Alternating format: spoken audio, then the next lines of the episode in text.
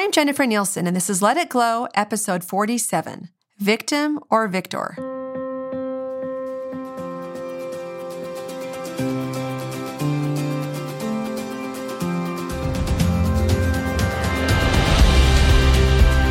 Ready, set, glow. Welcome to the Let It Glow podcast, a happy place where you'll learn how to let your soul shine and discover new ways to design your best life. I'm your host, Jennifer Nielsen.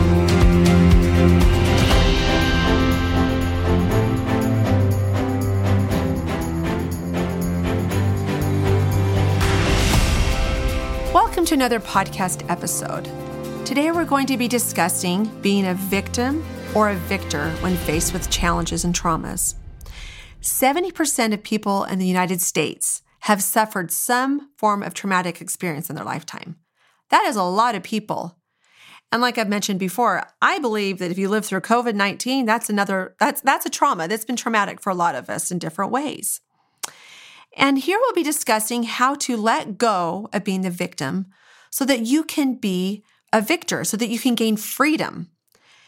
Because trauma really does suck, but it doesn't have to suck the life out of you. And I'm going to go over this today, how you can do this, and maybe you don't even realize that you're doing it, or maybe you're not. But I want to kind of go over being a victim versus a victor so you can identify within yourself how you're doing on this.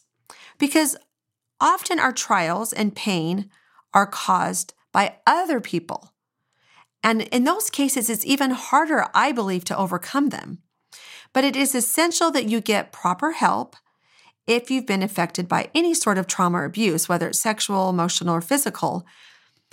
But I just want to help you to understand that there is help available and that you don't have to be afraid of those old wounds, because ignoring them does not mean they are not affecting you. And we're here to kind of help you. We're not really going to be focusing on the trauma today, but we're going to be focusing on how you respond to those. So just to go over briefly the different types of trauma, there's death, there's physical illness, there's moving, accident, betrayal trauma, abuse, physically, sexually, emotionally. There's all sorts of different types of trauma. But again, the focus today is going to be on helping you become a thriver, not just a survivor, a victor, not a victim. So just remember, you are not defined by your trauma or your darkest hour, but you're defined on how you respond to that. So here I'm going to just discuss how you can be a victor versus a victim. And again, just to clarify that it's not always the big traumas or the things that you would think of that kind of perpetuate us or propel us into that victim trap. It's often sometimes the little things. So many people stay in the victim mode and don't even realize that they're doing it. And when you're in the victim mode, you are turning your power over to someone else. So this is very important to understand so that you can really be the victor in your life. So it's a choice. So first we're going to talk about what it looks like to be a victim. A victim blames everything on everyone but herself or himself. A victim often asks, "Why me?" They don't embrace and use the power and strength that they already have. A victim feels stuck and trapped. A victim doesn't ask for help. A victim never seems to learn or progress. They just stay in that cycle. And a victim also often focuses on the past. They feel hopeless and pessimistic. They're not prepared, and they're often more reactive than proactive. They rarely take risks, and they do not have boundaries. A victim quits easily, and a victim has a wall up. Now, when you look at all of these, you may relate to some or none of these, but there's always room for growth if these are some of the things that you're doing. Because these are optional. We can change the way that we respond. We can change the way that we process things that are happening in our lives. We can work through those. But we're in this place of being a victim. We're just keeping ourselves stuck in that cycle. And it does feel hopeless and futile. But when we look at being a victor, it's someone who takes responsibility for what is or isn't working in their life. They understand the purpose for trials and they grow from them. They embrace and use the power and strength that they already have. They understand that they are free and they feel liberated. They ask for help, and that's a big one. They learn from their mistakes or challenges. They're focused on the future with hope instead of being fixated on the past. They feel hopeful and optimistic. A victor is prepared. They have a plan. They have tools in place so they can be successful. And they're proactive. They take risks. They set boundaries, and they understand that boundaries are healthy and that they will make your relationship stronger and better. A victor is resilient, and a victor is vulnerable. And so as we're kind of, went over those two different lists, being a victim versus a victor, I want you to take a minute and think about what ways that these might be playing out in your life, being a victim, or ways that you're having success where you are overcoming things and where you are being a victor. And decide where you want to go with this and what you want to do with this. Because I know from my own experiences, and this is something that I've really had to get real with myself on, because I lived a long time in the victim mode and I felt very, very validated in it. But I didn't realize that I was doing is that I was keeping myself trapped, and yet I was blaming other people, my perpetrator, my husband, my family, my kids, whatever it was, I wasn't really being empowered. And I've recently been working with actually two sisters who just lost their mom recently, and it's been a very painful, painful experience for them. And that's what's important to understand here is that we're going to be dealing with pain. And as we're healing and working through things, we can't remove the pain. The pain from loss is something that is just, again, part of being a human being, part of that human experience. But what we're trying to do here is to help you have less suffering. And even though those things that are so challenging happen to us, to still find a way to be a victor, to way to have ownership over your life. And with both of these young ladies, it has been such a beautiful experience to be able to see them and how they've handled it. Because they're young and they now are without a mom, and it's been very challenging. But what we've kind of helped them work through and what we've been working on is separating the pain from the suffering, because the pain is there.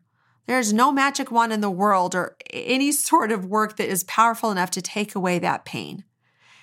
But with one of the daughters in particular, she had a lot of regret that she should have done more, that she could have stopped something from happening, that she could have prevented this. And all of that suffering, all of that blaming and the should-haves and what she could have done was really keeping her in a place where she was having, more pain, more suffering than necessary. And it was also almost disconnecting her from the happy memories of her mom, because she was just living with so much shame and guilt. And so as we were able to clean that up and as we were able to do the dig around that, we were able to turn that around so that she understood that really there was nothing that she could have done to stop this. And that she was able then to focus on the pain instead of all the regret and the shame that she was really, that was what was taking over, that was encompassing her. And she left feeling more hopeful and more connected to her mom in a way, because she was able to let go of some of that regret and that unnecessary suffering. And again, it's important that we understand really the idea of becoming a victor is owning the way that we respond and doing what we can do.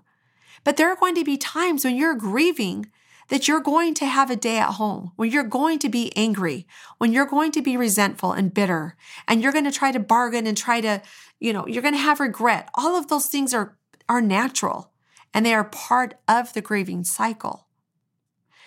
But the sooner you can move through some of those limiting beliefs that are telling you that you could have done more, you should have done more, that you are to blame somehow for whatever it is, the sooner you can get to a cleaner place of healing. There's a cleaner place to grieve. Anytime we have shame, coulda, woulda, shoulda's, regret, that's not a healthy place to be. But again, understand that in all of this, the process that you're going to go through when you're dealing with trauma is not going to look the same as me or your sister or your friend, and that's okay. But the one thing that we can all do differently or manage is our own responses to that.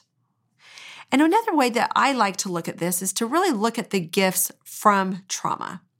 Because when I stopped looking at my trauma as a curse and as something that was holding me back, that was just causing me torture every day, and when I started really trying to look at the gifts from trauma, and of course, this was kind of a process that was an ugly process. It was not pretty. But when things got really, really dark, and even now today, I go back to this place where I can really understand and acknowledge that there were gifts from the trauma that I experienced. And I believe this is the same for you. Gifts like grit, resourcefulness, empathy, courage, being able to help others heal, being passionate. There's a level of spiritual transformation and connection with God that you find when you're going through these deep traumas and pain. Gratitude. You have a heightened level of intuition. You're curious and you're resilient. So if we can look at trauma as something that can teach us, if we can look at the gifts from trauma, there is so much value in this because oftentimes, like we discussed earlier, we can't control what's happened to us. A lot of these things are out of our control, and most of the traumas are out of our control. But you always have the power to be a victor, to thrive, to help others, to take what you've experienced and make it something that propels you instead of keeping you stuck. And this is my hope for you. Thank you for tuning in. Until next time, shine on.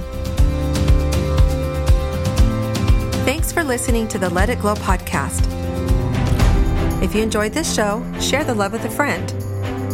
This podcast can be found on iTunes or subscribe on my website at www.let-it-glow.com. And remember, let go and let it glow.